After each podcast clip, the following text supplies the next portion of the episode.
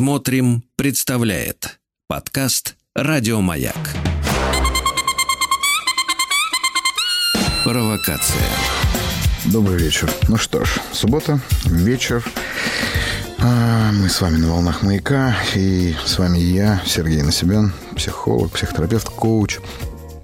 И мы на шоу «Провокация». Чем мы здесь будем заниматься, скажу для тех, кто слышит нас впервые. Мы разговариваем, обсуждаем какие-то сложности, в которых вы оказались, и не в состоянии по каким-то причинам самостоятельно выбраться оттуда. А здесь важно понимать, что я никого из вас не буду лечить, ибо вы не больны. Я не стану давать вам каких-то прямых, умных, морализированных советов, потому как вы и без меня, взрослые люди, сами все понимаете. Все, что я буду делать, я буду задавать вам вопросы. «Поддайся на провокацию», так звучит наш сингл.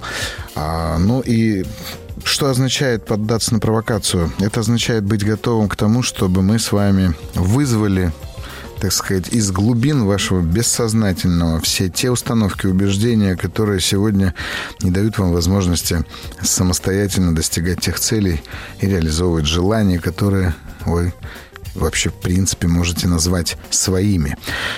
Ну и попробуем разобраться, свои они или нет.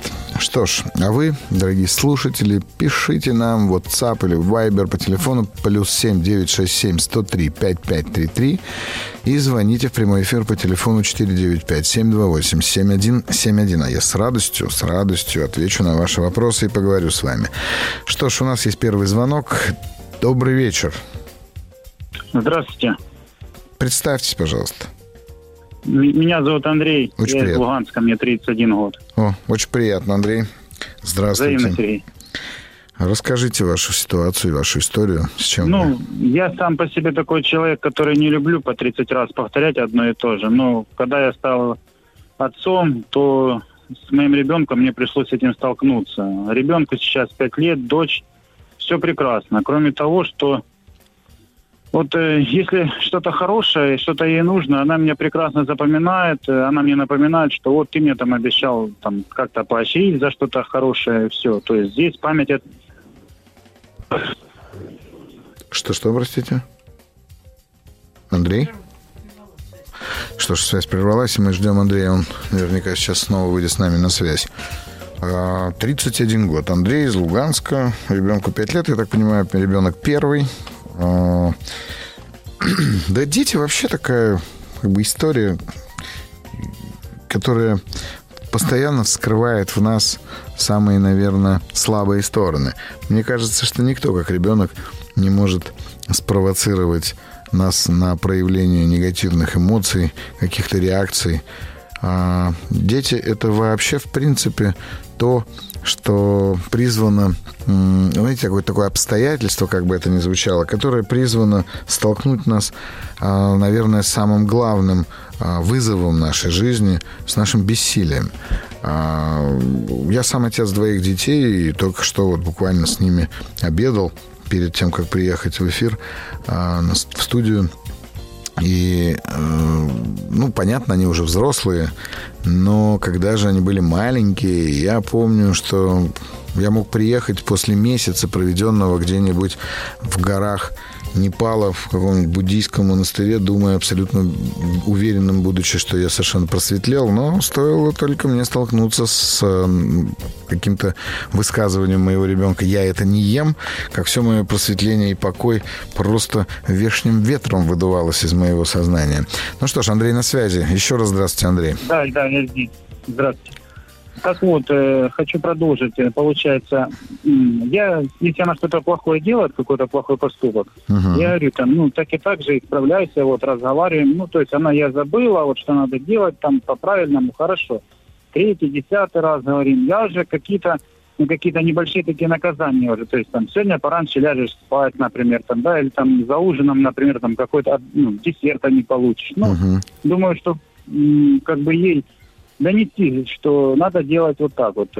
Ну и получается, что с ее стороны это непонимание в том плане, что начинает кричать, то есть требовать и все прочее, то есть тем самым в семье создает такую неспокойную обстановку, нервы .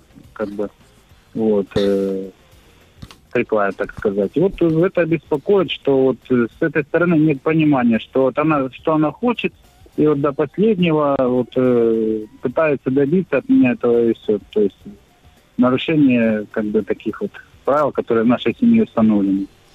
Вот так вот.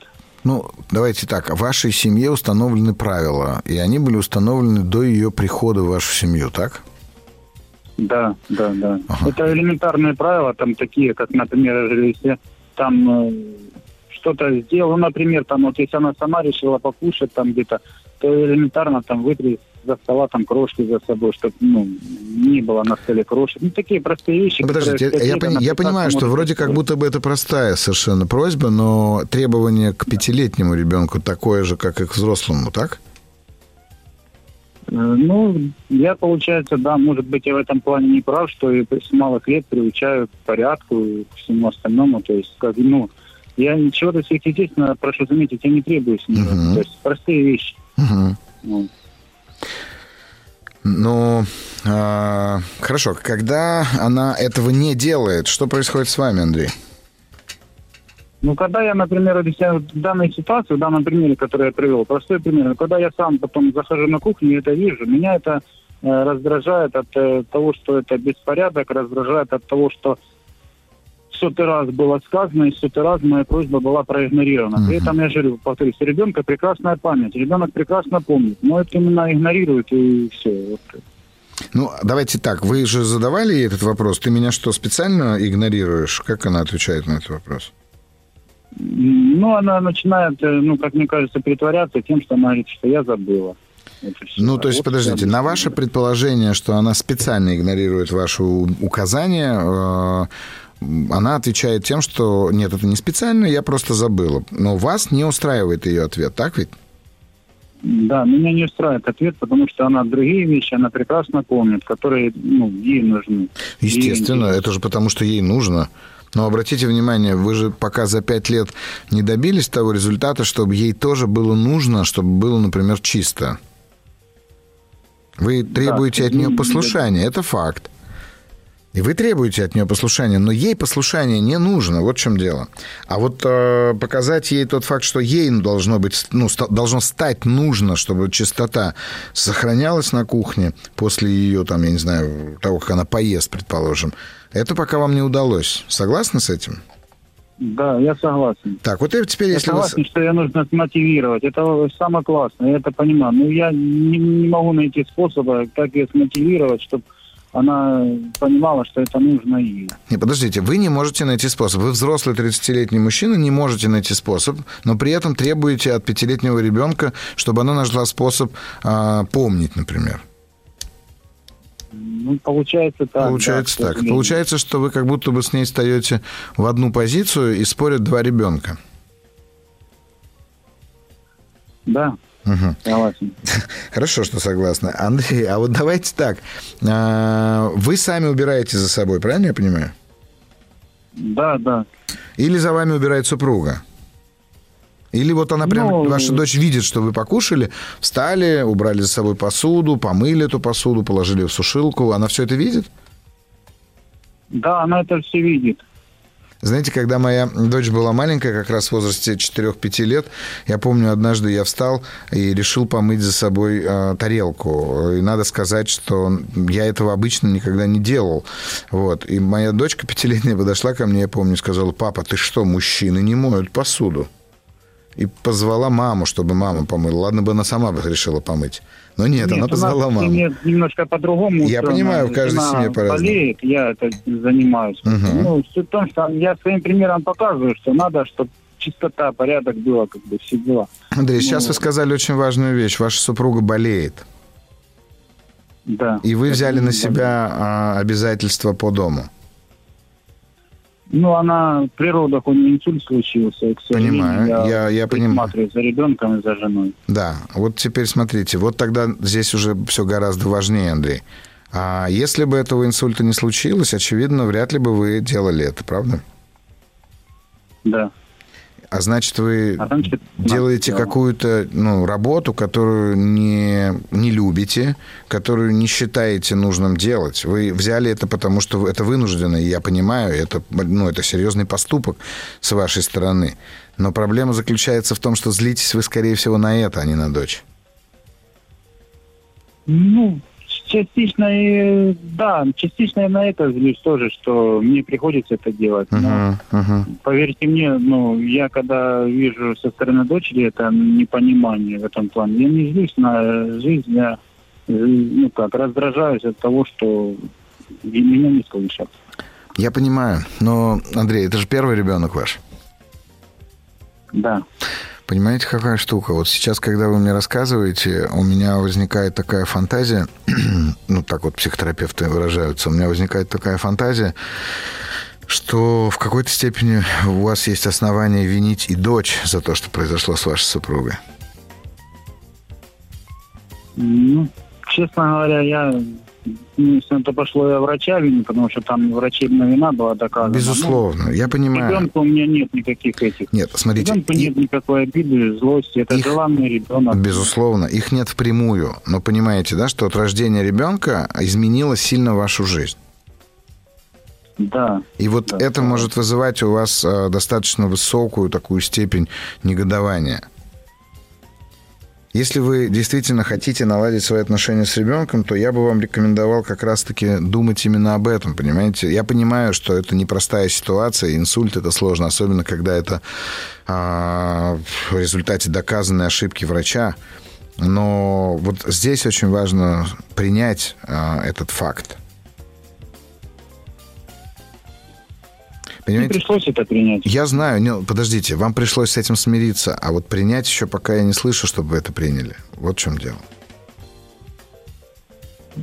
Знаете, принять... Время покажет. Принять отличается же от смириться тем, что у вас есть право, у вас есть возможность, вас никто не может осуждать. Если вы сейчас все к чертовой матери бросите и уедете, женитесь на другой, бросите ребенка, бросите больную жену, вас никто не может в этом осудить. Но вы выбираете этого не делать. И это ваш подвиг, Андрей. Это я сам себя просто осуждать потом буду. Я понимаю прекрасно, я понимаю. И вот как раз-таки, понимаете, только здесь же важно, чтобы вы для себя приняли вот какую идею, что сделать вы это можете, но не делаете, потому что не хотите. И, понимаете, если вы вот увидите, что вы хотите оставаться с ней, вы любите свою дочь, свою жену, и вы хотите быть там, где вы находитесь, то вы настолько поменяете парадигму собственного мировоззрения, что лишний раз оставленные крошки и немытая тарелка за дочерью, она будет вызывать у вас чувство любви, потому что через это и будет проявляться ваша любовь. И ребенок это увидит. Я понял, что имеете в виду. Просто больше на позитивные мысли, на свою любовь к ребенку. Не просто мысли. Смотрите, вы приняли, правда, очень важное, очень сложное решение остаться. Вы приняли сложное решение быть сейчас во всех смыслах слова хозяином этой семьи и главой этой семьи. Но ровно точно так же, как, вы зарабатываете деньги, покупаете ребенку какую-то одежду или какой-то подарок, и таким образом проявляете любовь. Также вы можете проявлять эту любовь тем, что вы, за ней уберете эту посуду. И тогда ребенок будет расти в этой любви. А вы же, очевидно, любите вашу супругу. Вы, очевидно, любите вашу дочь. Спасибо. Я попробую в плане ребенка именно... Хотя бы какое-то время продержаться. Продержитесь именно так. В следующий раз, когда она сделает что-то подобное, вы просто возьмите и скажите ей, доченька, я так тебя люблю, что я мою эту посуду за тобой, или убираю за тобой крошки. И прям чувствую любовь, которая меня наполняет. Я понимаю, как это сейчас звучит, но для ребенка это будет очень важным. Она увидит, что, оказывается, убирать посуду – это проявлять любовь. Вот чему вы ее научите. Спасибо. Я с другой стороны, подойду и попробую. Большое спасибо вам. Большое спасибо вам. И держитесь. Вам успехов и здоровья вашей семье. Спасибо вам. Удачи. До свидания. Да. Ну что ж... ситуация действительно непростая, и она показывает каждому из нас о том, что очень часто то, что является, как бы это сейчас ни звучало, триггером к негативной эмоции, к проявлению нашего негатива, к проявлению нашей агрессии, злости, раздражения, может на самом деле оказаться всего лишь спусковым, так сказать, механизмом. А сама причина этой эмоции, причина, первичная причина и первичные чувства могут лежать гораздо глубже, на более глубоком уровне нашего сознания, потому что, ну вот как в этой ситуации, в этой истории, очень часто такое бывает, что события, ну, например, рождение ребенка, или увольнение с работы, или смерть близкого, ну, что угодно, что не входит, так сказать, в категорию нашего контроля, может изменить очень сильно наше мировоззрение. И вот здесь я всегда призываю к тому, что мы все равно остаемся ответственными к выбору или по отношению к выбору, какую позицию мы можем принять в той или иной ситуации. Вот что важно. Поэтому я действительно искренне желаю успехов и терпения Андрею. Ну, а всем нам, так сказать, терпения в наших каких-то ситуациях. Ну что ж, пишите свои вопросы по номеру телефона +7 967 103 5533. Ну и звоните в прямой эфир по номеру телефона +7 495 728 7171. Я пока отвечу на те вопросы, которые у нас, так сказать, уже появились. Здравствуйте, Сергей. Спасибо. Это Анна, 32 года, Воронеж. Спасибо за возможность конструктивного общения в таком формате. Вопрос такой. Возможно ли помочь маме изменить свой взгляд на жизнь и, главное, поведение? Ей 54 года, росла без отца, матери до 12 лет. Затем мать забрала ее от родителей к себе. Отношения были тяжелыми. Мама чувствовала себя нелюбимой. Вышла замуж за моего отца по характеру такого же деспотичного, как ее мать. Не из любви, а лишь бы уйти от матери. Для нас с сестрой она любящая мать. Ей слишком присуще самопожертвование. Мы понимаем, что она пытается дать то, чего была лишена сама, но нам это мешает. На мой вопрос о смысле жизни она неизменно говорит: «Мои дети – это и есть смысл». Она не умеет жить для себя, как будто не любит себя, хочет быть для всех удобной, чтобы все были ею довольны. Постоянно думают, что скажут окружающие. Мы с сестрой замужем, но сепарации не произошло. Я думаю, что мама нас не отпускает. Мы хотим, чтобы она научилась жить для себя. Как ей помочь? Ну, Анна, вот смотрите, вам 32, а маме-то всего 54. Это, в общем-то, возраст молодой женщины. Тут надо понимать, что ваша мама может все что угодно начать делать, если она в какой-то момент обретет эту свободу. Но когда вы говорите о том, что сепарация не произошла, потому что ваша мама вас не отпускает, смотрите, мама, жертвующая ради своих детей своей собственной жизнью, получить обратно может только жизнь своих детей. Вот в чем дело. И если вы не готовы ей ее давать, то вы должны понимать, что эта веревка, она привязана узлами с двух сторон. Одна со стороны мамы, а другая с вашей стороны. Вы сейчас, задавая этот вопрос, спрашиваете у меня, как отвязать узел с маминой стороны. Так вы со своей стороны отвяжите. А для этого, ну, не надо даже сестру сюда приплетать. Вы просто сядьте и задайте себе вопросы. А вот вам-то, в чем вам выгодна и какова ваша, возможно, вторичная выгода, которая сразу не будет ясна, в том, что ваша мама с вами так себя ведет. То есть в чем вам выгодно, что ваша мама вот уже, по сути, 14 лишних лет живет вашу жизнь, лично вашу, Аня. И тогда, если вы ее отпустите, в какой-то момент маме станет не по себе, но со временем она привыкнет, и я уверен, что в 54 года она не просто найдет другие смыслы, а она обретет огромное количество сил для того, чтобы быть счастливой, довольной. Ну и самое главное, будьте счастливы сами.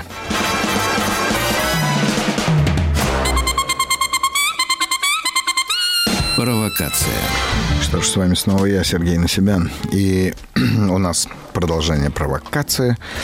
А вы звоните нам в прямой эфир по номеру телефона 495-728-7171 и пишите свои вопросы по телефону +7 967 103 5533. Вот только что пришел прекрасный вопрос.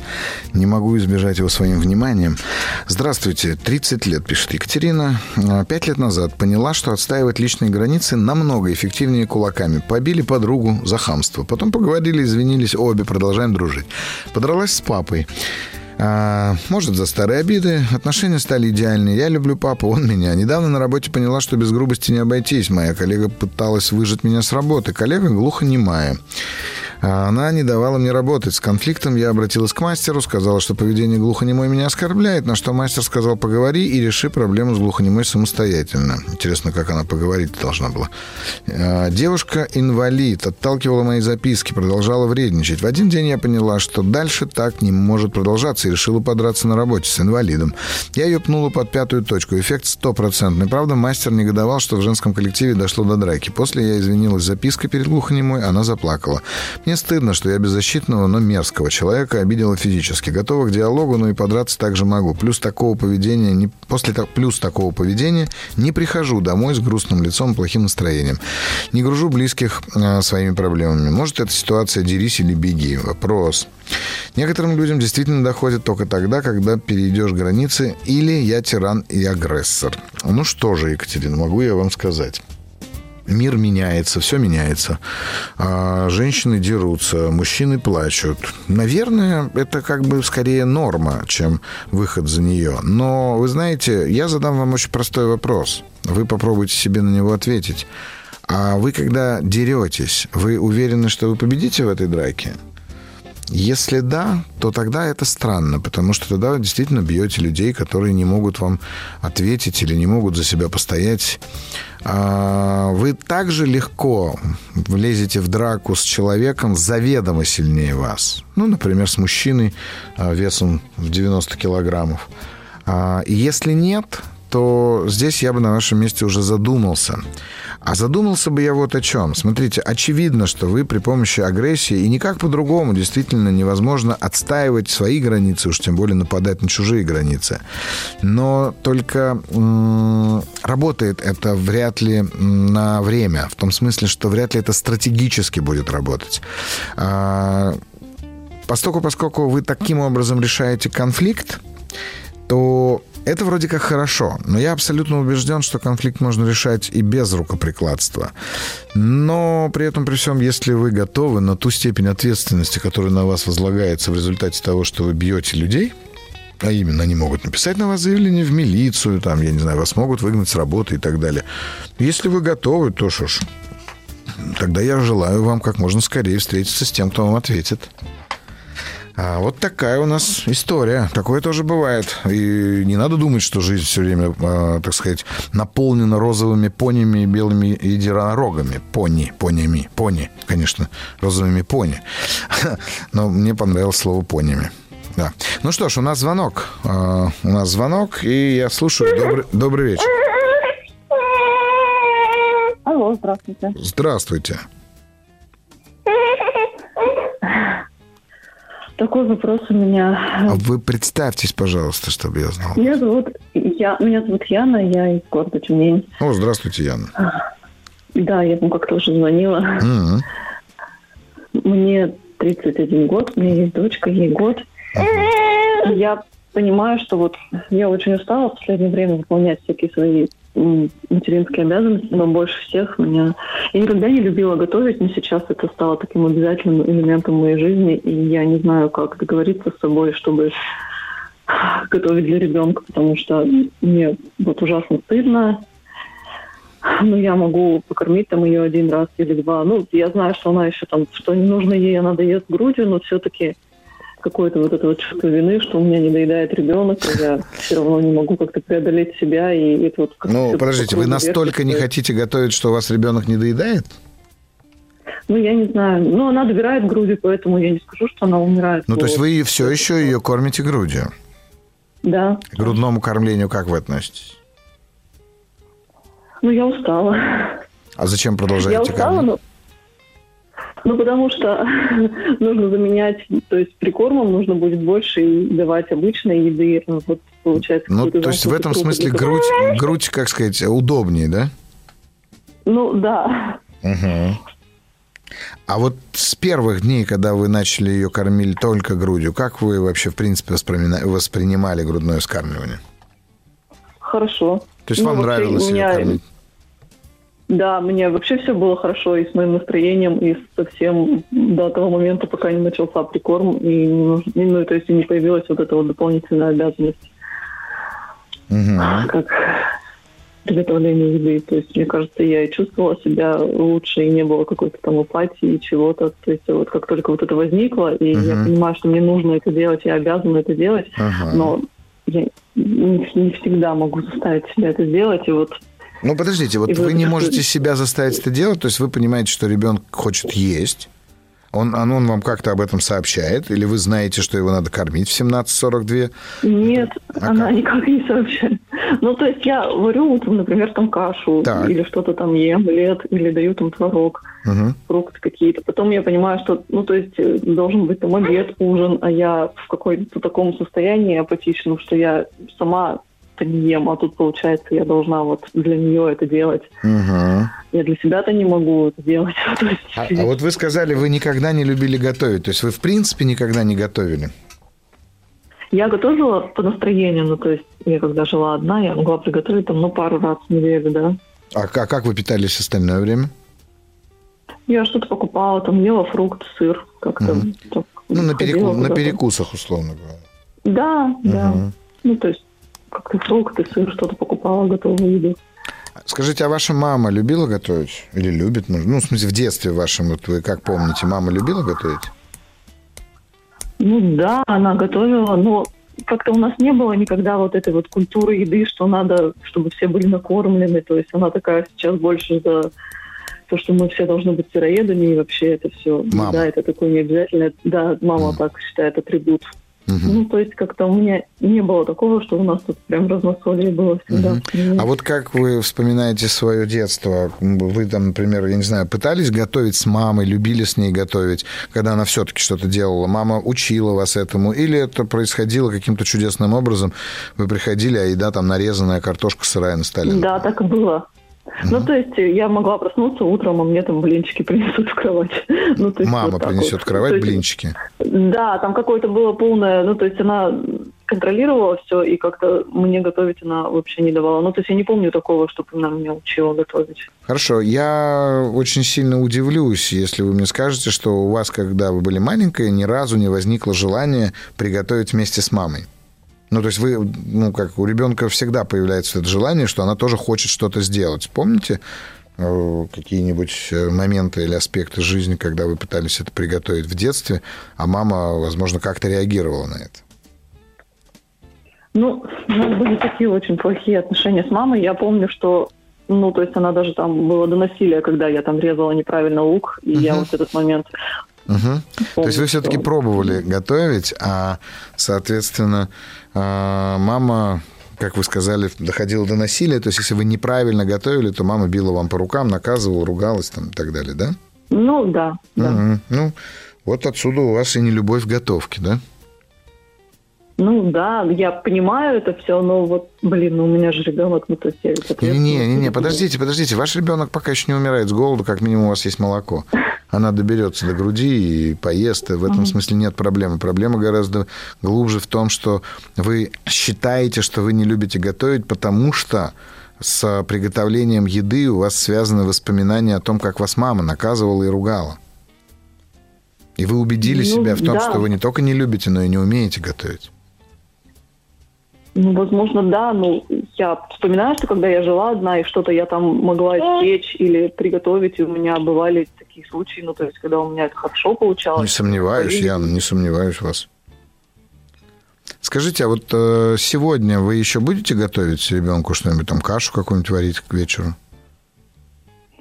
Нет, я покормлю ее творогом и бананом. Творогом, хорошо. А завтра с утра вам нужно будет что-то приготовить. Кашу, опять же, тоже, да? Ну, да, да. Хорошо. Вот когда мы с вами говорим о том, что вам нужно будет приготовить кашу, какие у вас возникают эмоции, чувства, фантазии, мысли? А я думаю о том, что вот опять мне нужно будет заставлять себя это делать. Опять заставлять себя это делать. То есть у вас явно не возникает желания, у вас не выделяется слюна, вы, ну, как сказать, чувствуете раздражение, слышу я, правильно? Ну да, да. Хорошо, хорошо. А скажите, явно, вот такой немножко странный вопрос задам вам. А какая музыка играет в вашей голове, когда вы представляете себя готовящей? Надо подумать сейчас. А что там думать? Вы просто задайтесь этим вопросом, внутрь загляните, посмотрите на картинку, где вы готовите, вот прям просто представьте себе со стороны картинки. Наверное, какой-то тяжелый рок. Тяжелый рок. То есть такое что-то сложное, тяжелое, и это вызывает у вас такое ощущение какой-то тяжелой ответственности, которая возлегла на ваши плечи. Это первое, да, самое верное, да. Наверное, то, что пришло в голову. Угу. А есть у вас любимая музыка? Может быть, песня какая-нибудь? Я когда-то очень любила итальянские арии. Итальянские арии именно оперные? Да. Ага. А вот вы, когда слушаете итальянскую оперу, вы какие чувства и эмоции испытываете? Какие-то такие светлые, добрые. То есть вы чувствуете вдохновение? Возвышение. Угу, возвышенность. Какое-то возвышение. Отлично. Да. Хорошо. А теперь можете прямо сейчас представить себе, что вы готовите, но играет при этом ария? Какая-нибудь ваша любимая? Я не знаю, Верди, кто там у вас? Угу. Вот. Да. Вот смотрите, вы смотрите на картинку вместе со мной, но при этом эта картинка, как бы фоново озвучена итальянской какой-то музыкой, итальянской арией. Угу. Так, и когда вы это видите, что вы чувствуете? Но вы при этом готовите кашу, там, не знаю, что-то такое. Как-то так, вроде полегче. Не просто полегче. Смотрите, я понимаю, поскольку у вас с готовкой связана именно тяжесть, вам необходимо поменять субмодальность, есть такое понятие в психологии, какую-то субмодальность, то есть какую-то часть, какой-то элемент этого события. И поэтому я вам предлагаю сделать очень простую вещь. Завтра, когда вы утром встанете и надо будет готовить, вы попробуйте сделать это под ту музыку, которая вам нравится. За это же вы точно можете взять ответственность, правда? Конечно, да. Вот. И вы посмотрите, понаблюдаете, и у вас просто проявится немножко другой якорь, так называемый. Да? То есть вы будете связывать готовку с прослушиванием музыки, и, возможно, что-то поменяется. Это вот если не копаться глубже, так сказать, в той проблеме или травме, которую нанесла ваша мама вам за то, что вы неправильно кубиками или чем вы там нарезали лук. Сделаете завтра, хорошо? Да, я попробую, сделаю, да. И я буду ждать вашего звонка тогда в следующий раз, расскажете мне. Хорошо. Спасибо вам, Яна. Спасибо, до свидания. Что ж, бывает и такое. Но и в этом случае мы, безусловно, можем взять на себя ответственность для того, чтобы изменить собственные отношения. Но важно помнить, вы, возможно, не полюбите готовить, но точно измените свое отношение к этому процессу. Мы с вами скоро встретимся снова.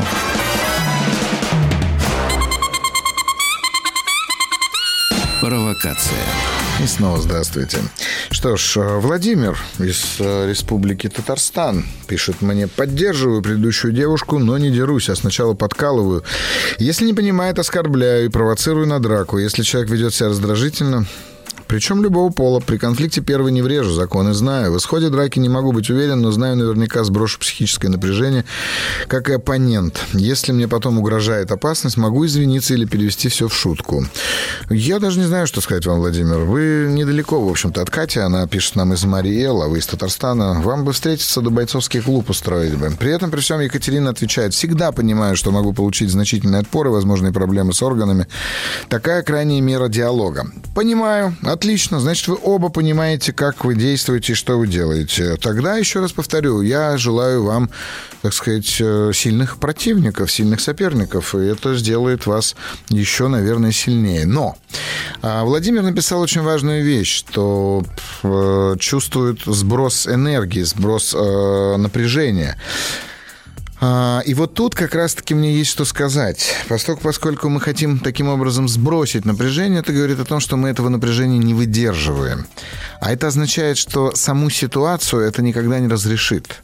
И уж точно это никогда не завершит повторение подобного рода ситуации. Наша с вами задача — учиться справляться с тем напряжением, которое мы чувствуем, когда сталкиваемся с обстоятельствами, которые нас разочаровывают или раздражают. Другими словами, не подходят под наши ожидания. А для этого нужно научиться очень простой вещи. Здоровый человек отличается от невротика лишь тем, что здоровый человек оценивает качество жизни не поведением других людей, не наличием или отсутствием у себя положительных и негативных эмоций. Здоровый человек всегда оценивает качество своей жизни собственными переживаниями. Насколько он способен переживать и справляться с теми переживаниями, которые у него возникают. Ну, например, справляться со злостью, справляться с раздражением, ну и так далее. Поэтому не знаю, какие у вас цели, так сказать, в жизни, но очень рекомендую научиться тому, что называется контролировать свой гнев.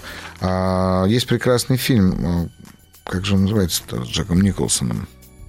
А я сегодня как раз к концу нашей программы вспомню это название и скажу. Очень рекомендую к просмотру этот фильм, точно. Вот мне тут вопрос. Причем вопрос, мне кажется, уже преследует, потому что я где-то уже отвечал на этот вопрос. «Привет, а вы могли бы влюбиться по переписке?» Да не только мог, влюблялся и неоднократно, а почему бы и нет-то?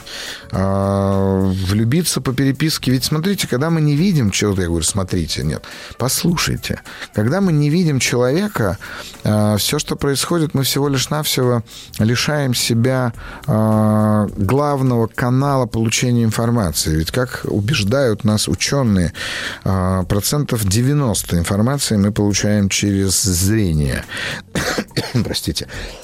90% через зрение, но 80% из этих 90% на самом-то деле не имеют никакого отношения к реальности, а всего лишь навсего наши фантазии, наши воспоминания или фантазии, то есть предположения о будущем. Так вот, когда мы не видим человека, мы включаем собственную фантазию, которая уже связана только с нами. И мы такими красивыми эпитетами можем описывать своего, так сказать, визави по эпистолярной любви и эпистолярному, так сказать, роману, что, на мой взгляд, это даже прекрасно, потому что это не какой-то реальный человек, с которым тебе приходится жить, а человек, живущий в твоей фантазии. Почему нет? Влюбиться по переписке – это замечательно. Людмила, Минск. 3 года назад у меня погиб любимый муж. Спустя всего полгода после свадьбы я переезжала к нему в другую страну, где успела пустить корни.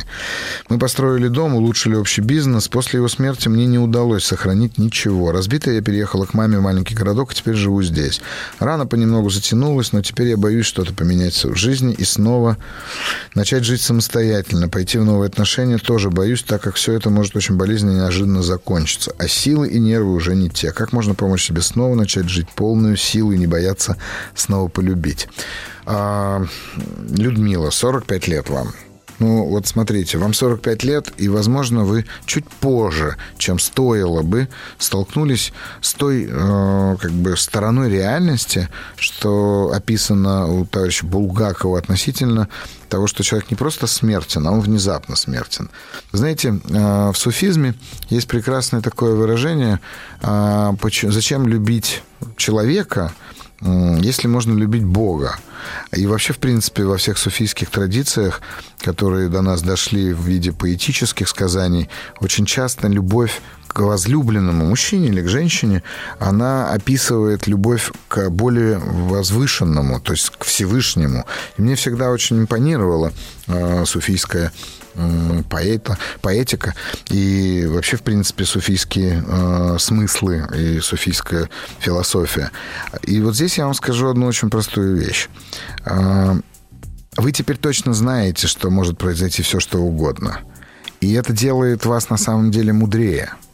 Потому как... Задайтесь просто вопросом, как бы вы любили вашего супруга, если бы вы знали, что вам отпущено всего 6 месяцев, что бы вы делали и чего бы вы никогда не сделали наоборот.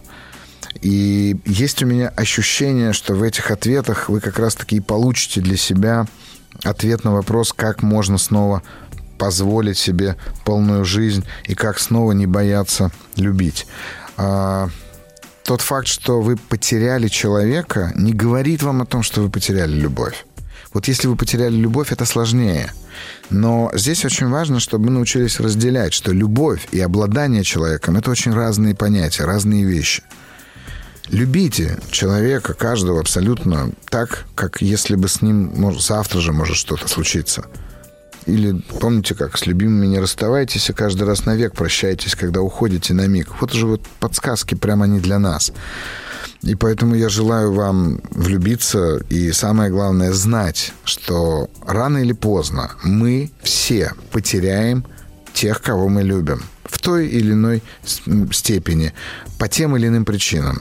Но рано или поздно это произойдет. И здорово, что вы уже это знаете. Это может сделать вашу любовь гораздо чище.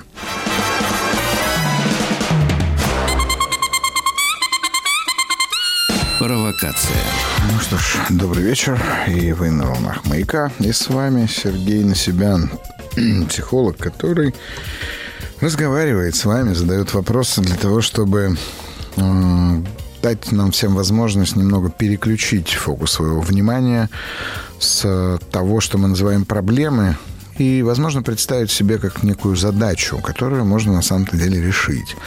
Я никого не лечу, не ставлю здесь никому диагнозов, это важно понимать, хотя время от времени, конечно, болезнь может говорить о себе прям в прямом, что называется, смысле этого слова, но, на мой взгляд, и с болезнью, с любой мы тоже можем работать через нашу собственную ответственность. Ну, а вы, дорогие слушатели, пишите нам в WhatsApp и Viber по телефону +7 967 103 5533 и звоните в прямой эфир 495-728-7171. Задавайте свои вопросы. Также вы можете оставлять вопросы в специальной форме в разделе «Маяка» на сайте «Смотрим». Ну, а наши редакторы сразу же с вами свяжутся. Итак, у нас есть звонок. Добрый вечер. Да, здрасте. Представьтесь, пожалуйста. Андрей меня зовут. Очень приятно, Андрей. Здравствуйте еще раз. Да, слушаю вас. Да нет, я вас слушаю. Вы хотели, наверное, задать вопрос какой-то? Ну да, у меня такой вопрос. Я как бы по бумагам являюсь инвалидом второй группы, бессрочной. По бумагам являетесь инвалидом, так. Да. После восстановления инвалидности я получил сначала инвалидность у меня по психическому заболеванию, там, связанная с маниакально-депрессивным психозом. Ну, подождите, связанная в смысле у вас установленный диагноз, да, маниакально? Да, диагноз немного звучит по-другому, и он как бы не очень так звучит. Так. Вот. После установления этого диагноза я получил сначала среднее специальное образование. Это было где-то в 95-м году. Потом высшее образование получил. Это закончил я его в 2012 году. Получил. Я работаю без отрыва. Ну, попадал в больницы когда-то давно. Последний раз я попадал в 2008 году. То есть уже 14 лет назад.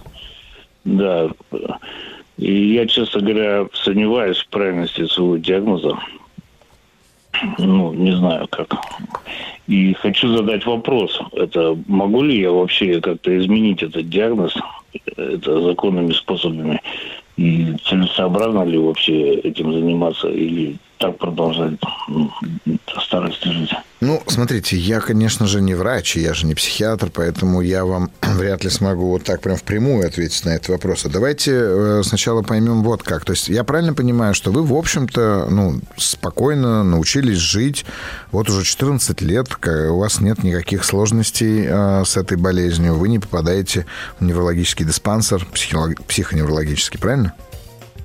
Ну, я на учете создаю. Не, я знаю, что я понимаю, что... Месяц прихожу отмечаться. Угу. Так. При этом вы употребляете лекарства, которые вам выписывают амбулаторно, так? Да. Вы их употребляете, вы не прекращаете это употребление, и все нормально. То есть болезнь не мешает вам в этом смысле. Правильно я понимаю? Да, я как бы веду такой полноценный образ жизни. Угу. А для чего тогда вам нужно снимать этот диагноз и снимать, соответственно, инвалидность? Как она вам мешает? Ну, по идее, да, у меня дополнительный доход из-за этой инвалидности. Ну в смысле, я не пенсии? Могу никуда. Да. Угу. А чего не можете? Ну, многие, допустим, сферы деятельности закрыты для меня. Там я не могу официально водить машину, и все. И как бы есть еще ограничения, где нельзя с этой инвалидностью работать, понимаю. Там. А вы хотели бы, я правильно слышу вас? Да, я бы хотел. У меня тоже знакомые есть такие же, примерно с такими же. Они говорят, что им предлагали обратно попасть в больницу, пролечиться там, пролежать там месяц, сдавать тесты, и как бы с вероятностью там в 10%, что снимут диагноз. Угу. И лично мне психиатр сказала, что я тебе никогда не сниму диагноз. Это психиатр, который вас ведет, я правильно понимаю? Нет, это начальник медицинской службы, начмед больницы. Это было давно. А вы обращались к другим психиатрам, другим врачам? Я пробовал обращаться по сайту, там меня заверяли, что да, вы там в нашей клинике в Москве там отлежите, и как бы мы вам изменим диагноз. Потом просили прислать любые бумаги, которые у меня есть. А бумаги у меня как бы есть со всеми подтверждениями этих диагнозов. Угу. И потом мне как бы отказывали. Говорят, нет, с вашими бумагами это ничего не сделать. Тогда я тут вам тоже никак не помогу, потому что единственный вариант, к которому вы можете прибегнуть, я бы на вашем месте нашел бы какого-то врача, который занимается этой проблематикой и действительно прошел бы заново тестирование. Только так, если попробовать, потому что законным способом это можно сделать только так. Когда я получал инвалидность, там никаких тестов не было. И поэтому мне сдается, что, может, все из-за этого так и получилось. Смотрите... Потому что при этом, извиняюсь, что перебиваю, да. Я как бы читал, что при этом заболевании человек невозможно ни обучение, работать он не может.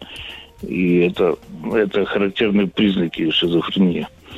Смотрите, при диагнозе шизофрения есть такое предположение, что человек не может ни обучаться, ни работать и так далее. Но маниакально-депрессивный психоз – это все-таки немножко другой диагноз. Если у вас диагноз шизофрения, и по нему у вас вторая группа – это разные вещи. Да.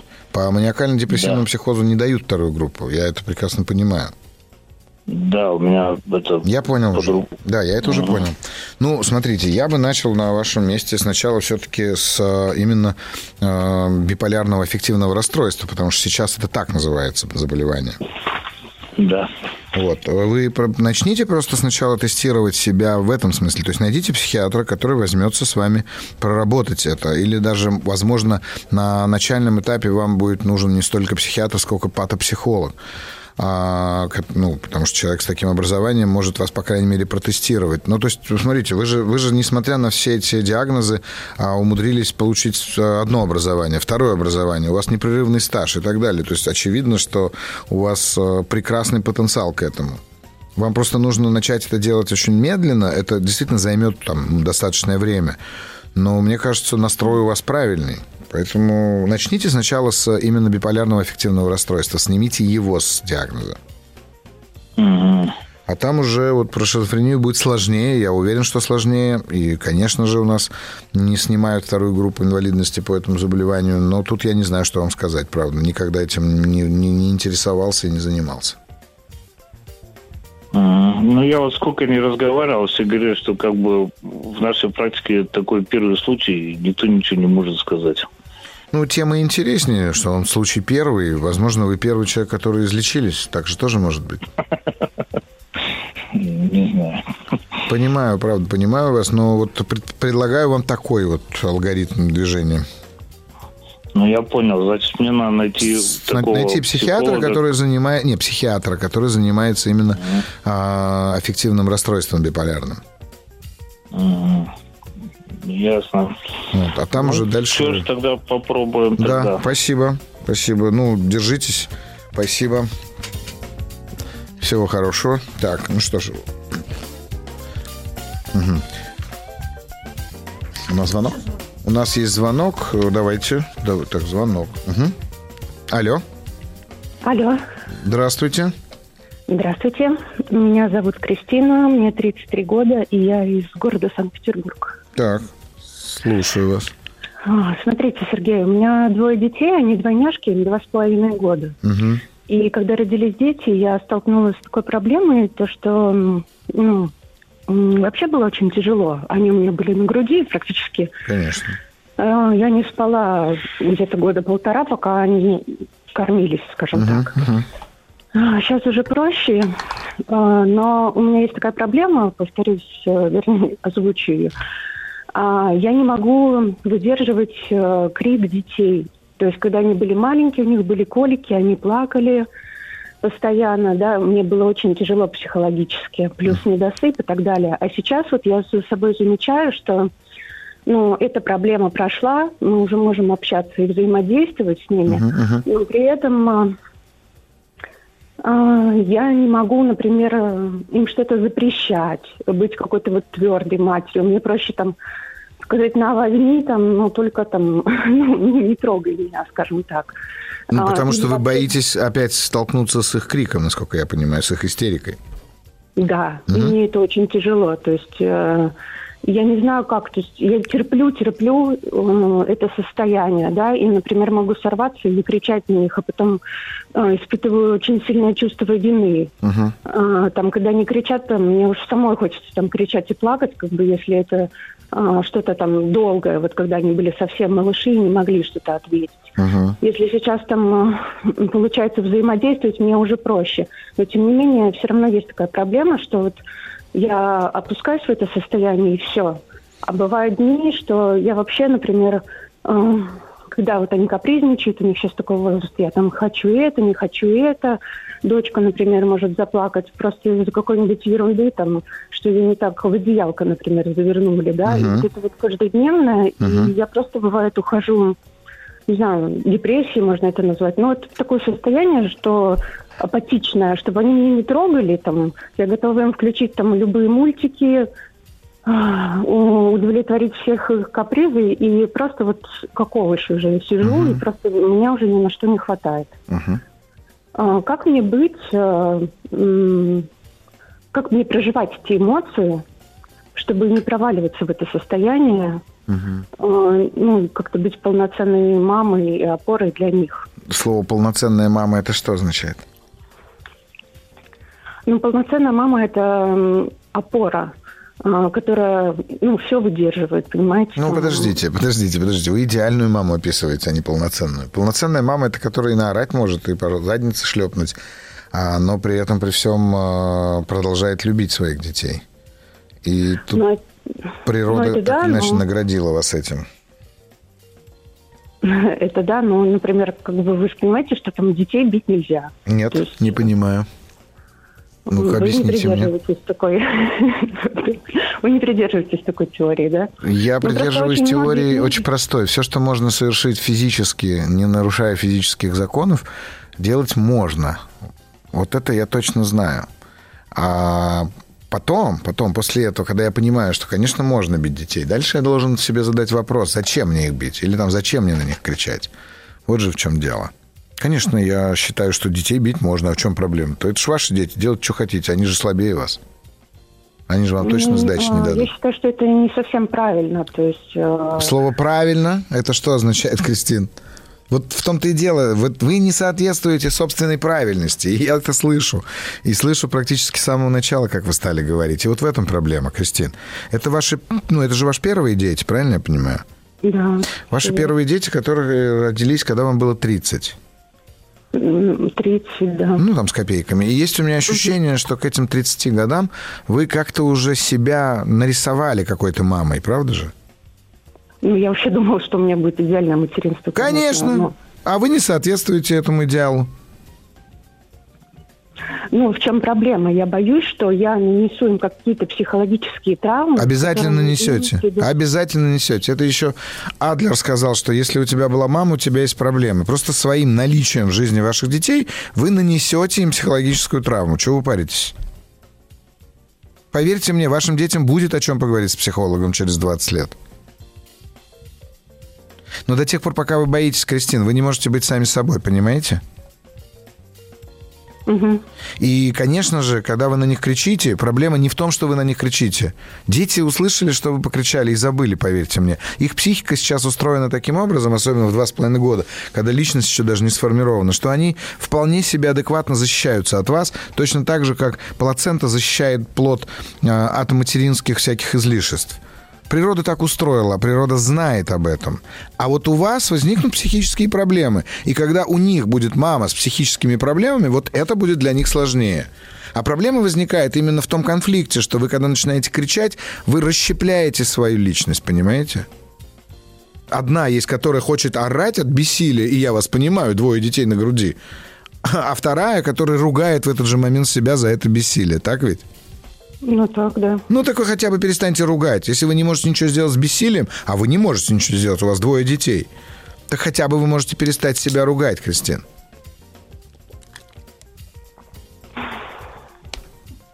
Вот первое, что вам необходимо сделать, это, отвечая на ваш вопрос, как мне научиться проживать это признаться себе в том, что да, вы не идеальная мать. Все, вот вы такая, какая вы есть. И ваши дети будут счастливы. Да, слушаю вас. А как огородить своих детей вот от каких-то травм, чтобы потом не кусать себе локти и не винить себя, что это я такая, вот это благодаря мне они там несчастные? Нет, подождите. Наличие психологической травмы и несчастность – это не одно и то же. Вы не сможете огородить своих детей от вашего влияния на них. Вы все равно, так или иначе, влияете на них просто своим присутствием. Знаете, вот как в физике описывается, там, не знаю, процесс гравитации. Тело большей массы влияет на тело меньшей массы. Сейчас уже пришли к выводу, что и тело меньшей массы умудряется влиять на тело большей массы.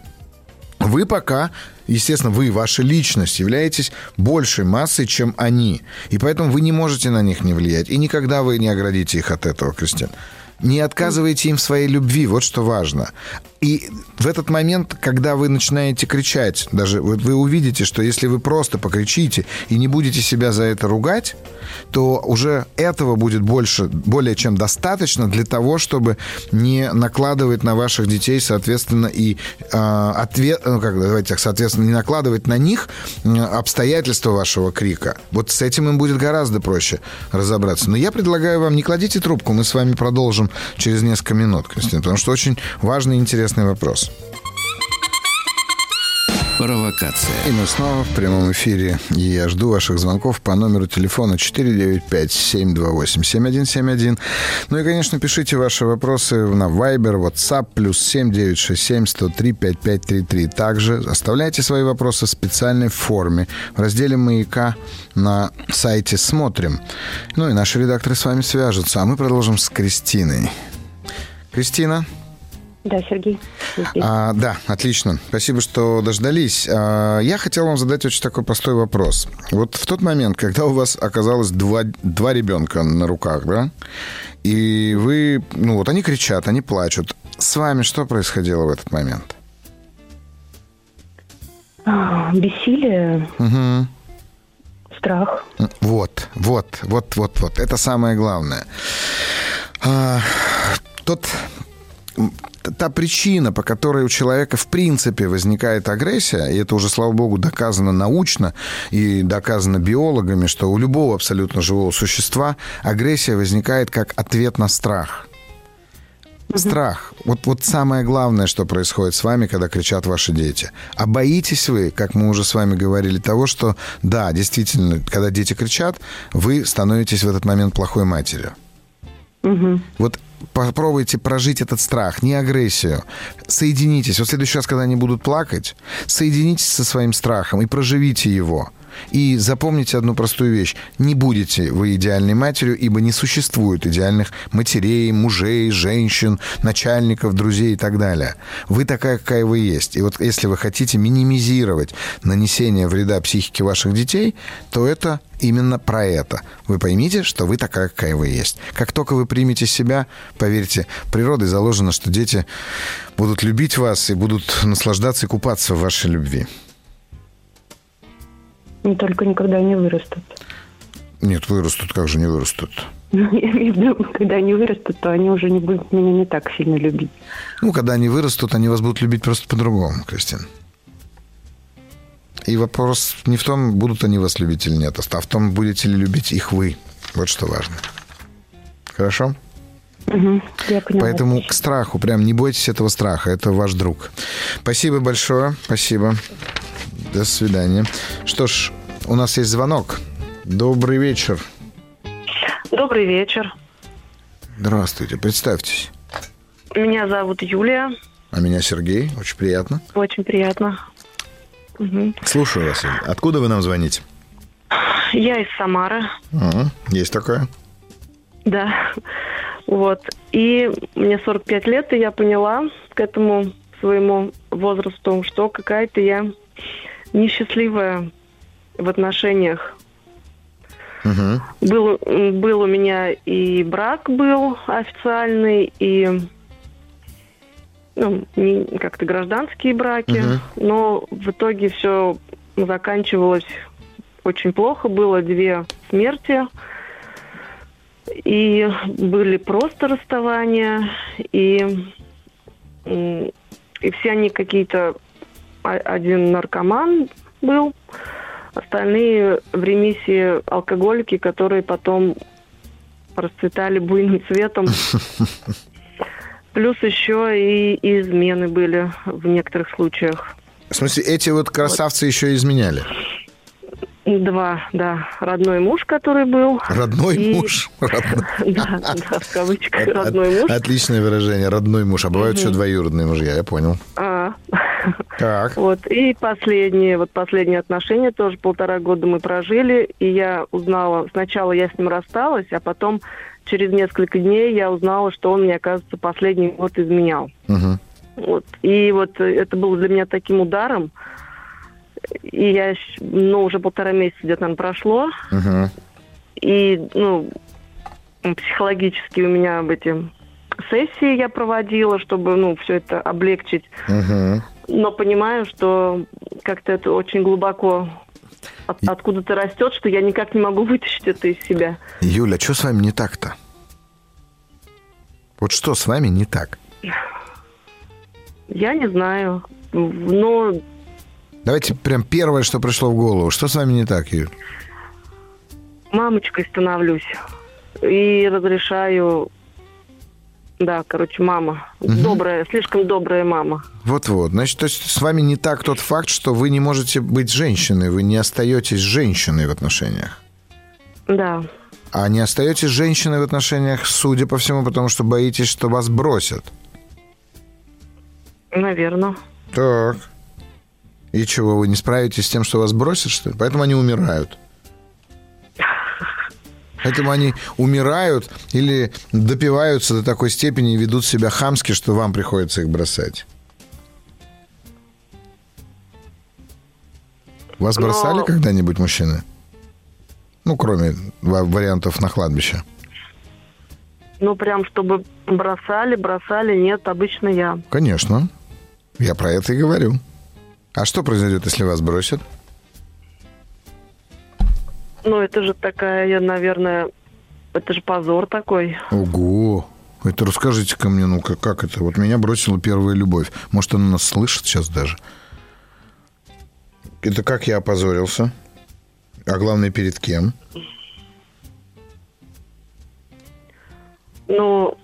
Зависишь от чужого мнения. Так, это вы уже начинаете все диагнозы ставить. Хорошо. Так чего? Как я вот смотрите, про себя вас спрашиваю. Как я опозорился тем, что меня бросило, и теперь вы об этом знаете еще. Не только вы, а миллионы слушателей знают о том, что меня бросила моя первая любовь. Может, она и не бросила, может, просто вы... Да бросила! Бросила, сволочь! Я пришел к ней, а она вышла и сказала, все, хватит, ты мне надоел. Мне было всего каких-то 17 лет. Как она могла так? Мы с ней, кстати, встретились... спустя 30 лет. Но это ладно, это другая история. Давайте, правда, как я опозорился, что меня бросил. Давайте, вот вы зависите от общего мнения, от общественного мнения. Я тоже от него завишу. Нет совсем независящих людей. Вот вы теперь это обо мне знаете. Как это изменило ваше отношение ко мне? Да никак. Тогда почему вы решили, что мое отношение к вам изменилось бы, если бы я узнал, что вас бросили? Почему вы решили, что это позор? Ну, потому что... Да я не знаю, откуда я это взяла. Вот-вот, Юль, вот про это надо подумать. Ну, тем более, что если вы ходите к психологу, я бы про это поговорил бы на вашем месте. Вот этот страх быть брошенной, он очень глубокий. Расскажите мне, как вас бросила ваша, например, мама? Ну, понятно, что она вас могла не бросать физически, но вы так решили. Когда вы почувствовали, что она вас бросила? Или папа, может быть? Ну, папа вот, наверное, будет лучше. Лучше? Лучше? Когда сильнее, хуже? Да. Да.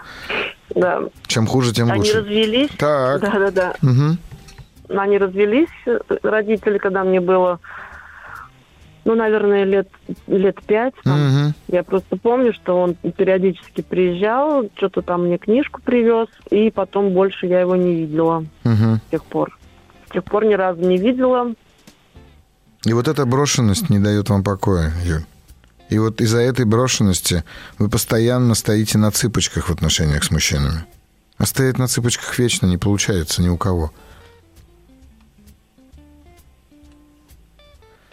Как мне эту брошенность удалить из себя? А нельзя ничего удалить, она же уже есть. Вот принять ее. Принять тот факт, что когда-то много лет ваш папа поступил именно так. И это ничего не говорит о вас.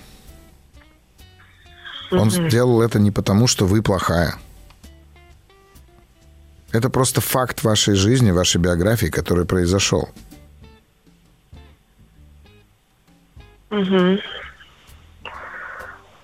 И, конечно же, та маленькая девочка каким-то образом прожила это событие, каким-то образом и она сама себе объяснила, почему папы нет, каким-то образом мама ей объяснила, почему папа ушел, и много чего другого объяснили. Но вот это вот ощущение самой брошенности, вот эта боль брошенности, вот это вы не прожили. А ее-то как раз и нужно прожить.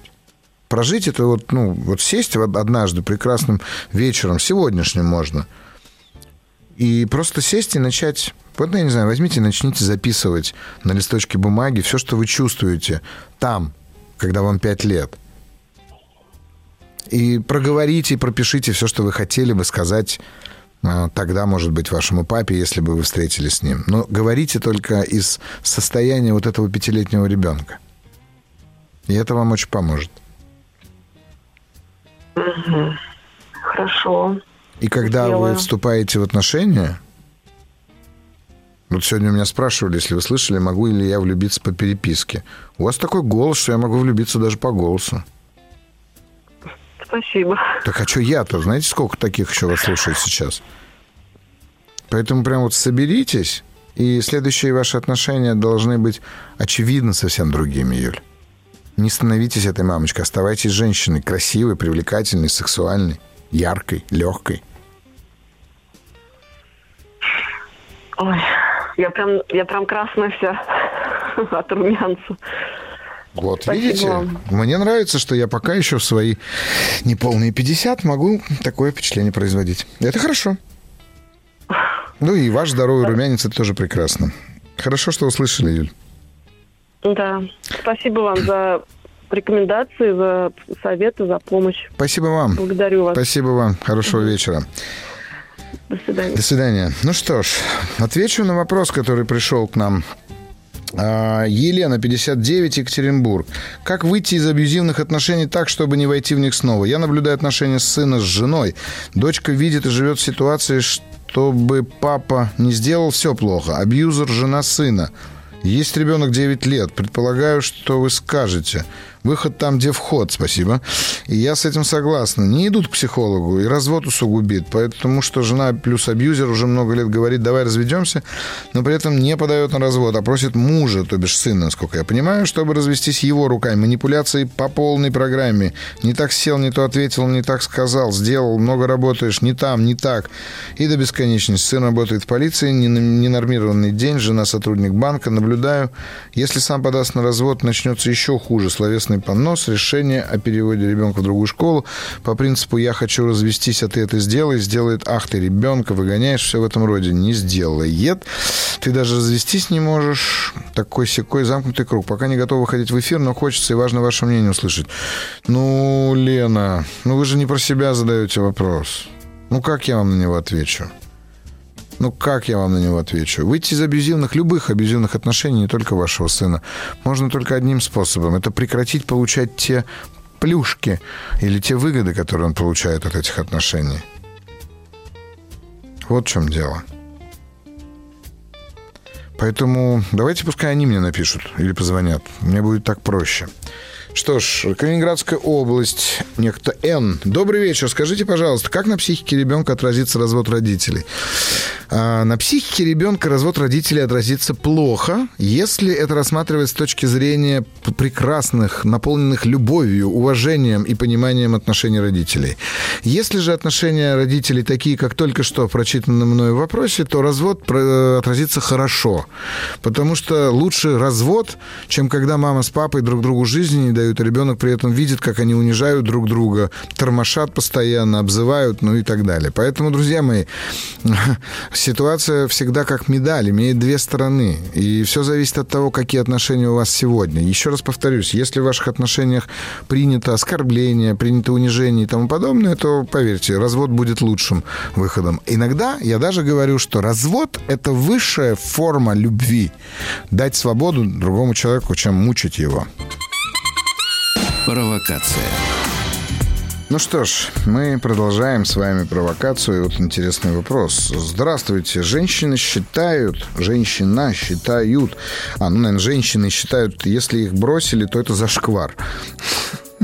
Слово-то какое. Не хочешь... Высокая самооценка, завышенная, вот и все.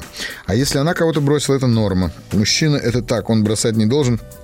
по определению. Так что вы не в ту сторону вообще думаете. Ну, видимо, мне пишет мужчина.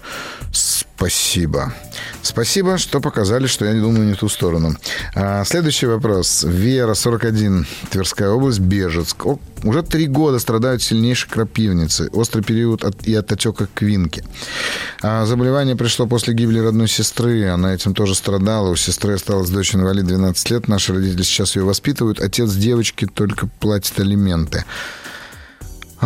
Как-то сказала сестра, что не знает, что будет с ее дочерью, если ее не станет. А я сказала, я ведь есть. После гибели сестры я через время осознала, что не готова взять племянницу в свою семью и заниматься ею. Поэтому понимаю, что буду это все ненавидеть, но бросать ее тоже не собираюсь. Хочу найти хороший интернат, где за ней будет надлежащий уход. Понимаю, что готова только на такую заботу. Обращалась к аллергологу, сдавала на аллерген, ничего не выявили. Как проработать эту проблему? Возможно, это чувство вины. Да, вы сами ответили на мой, наверное, на свой вопрос. Это действительно очень сильное чувство вины. И здесь, наверное, аллерголог с меньшей вероятностью вам поможет. Вы очень сильно сопротивляетесь тому событию, которое произошло. Конечно, вы его как-то предполагали, вы разговаривали с сестрой, но это не сильно помогает в ситуации, когда мы сталкиваемся с реальностью такой, какая она есть.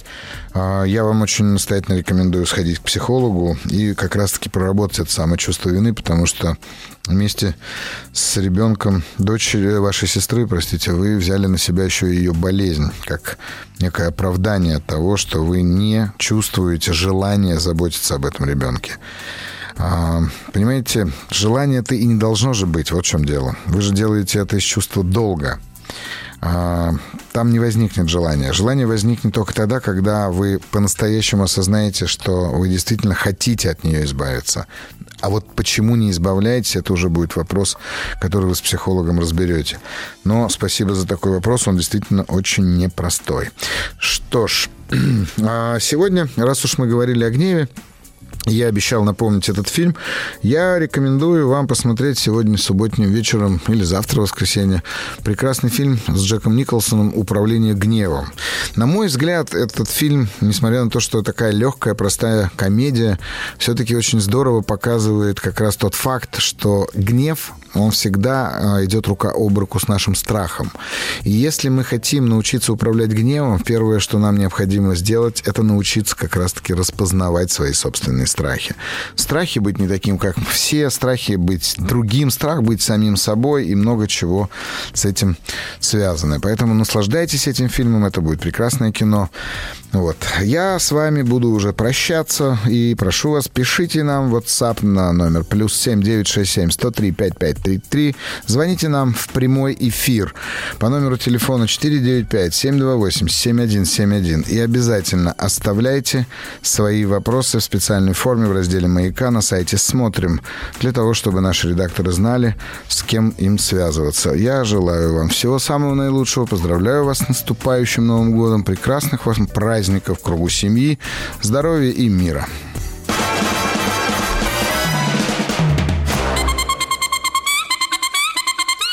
Провокация. Еще больше подкастов «Маяка» насмотрим.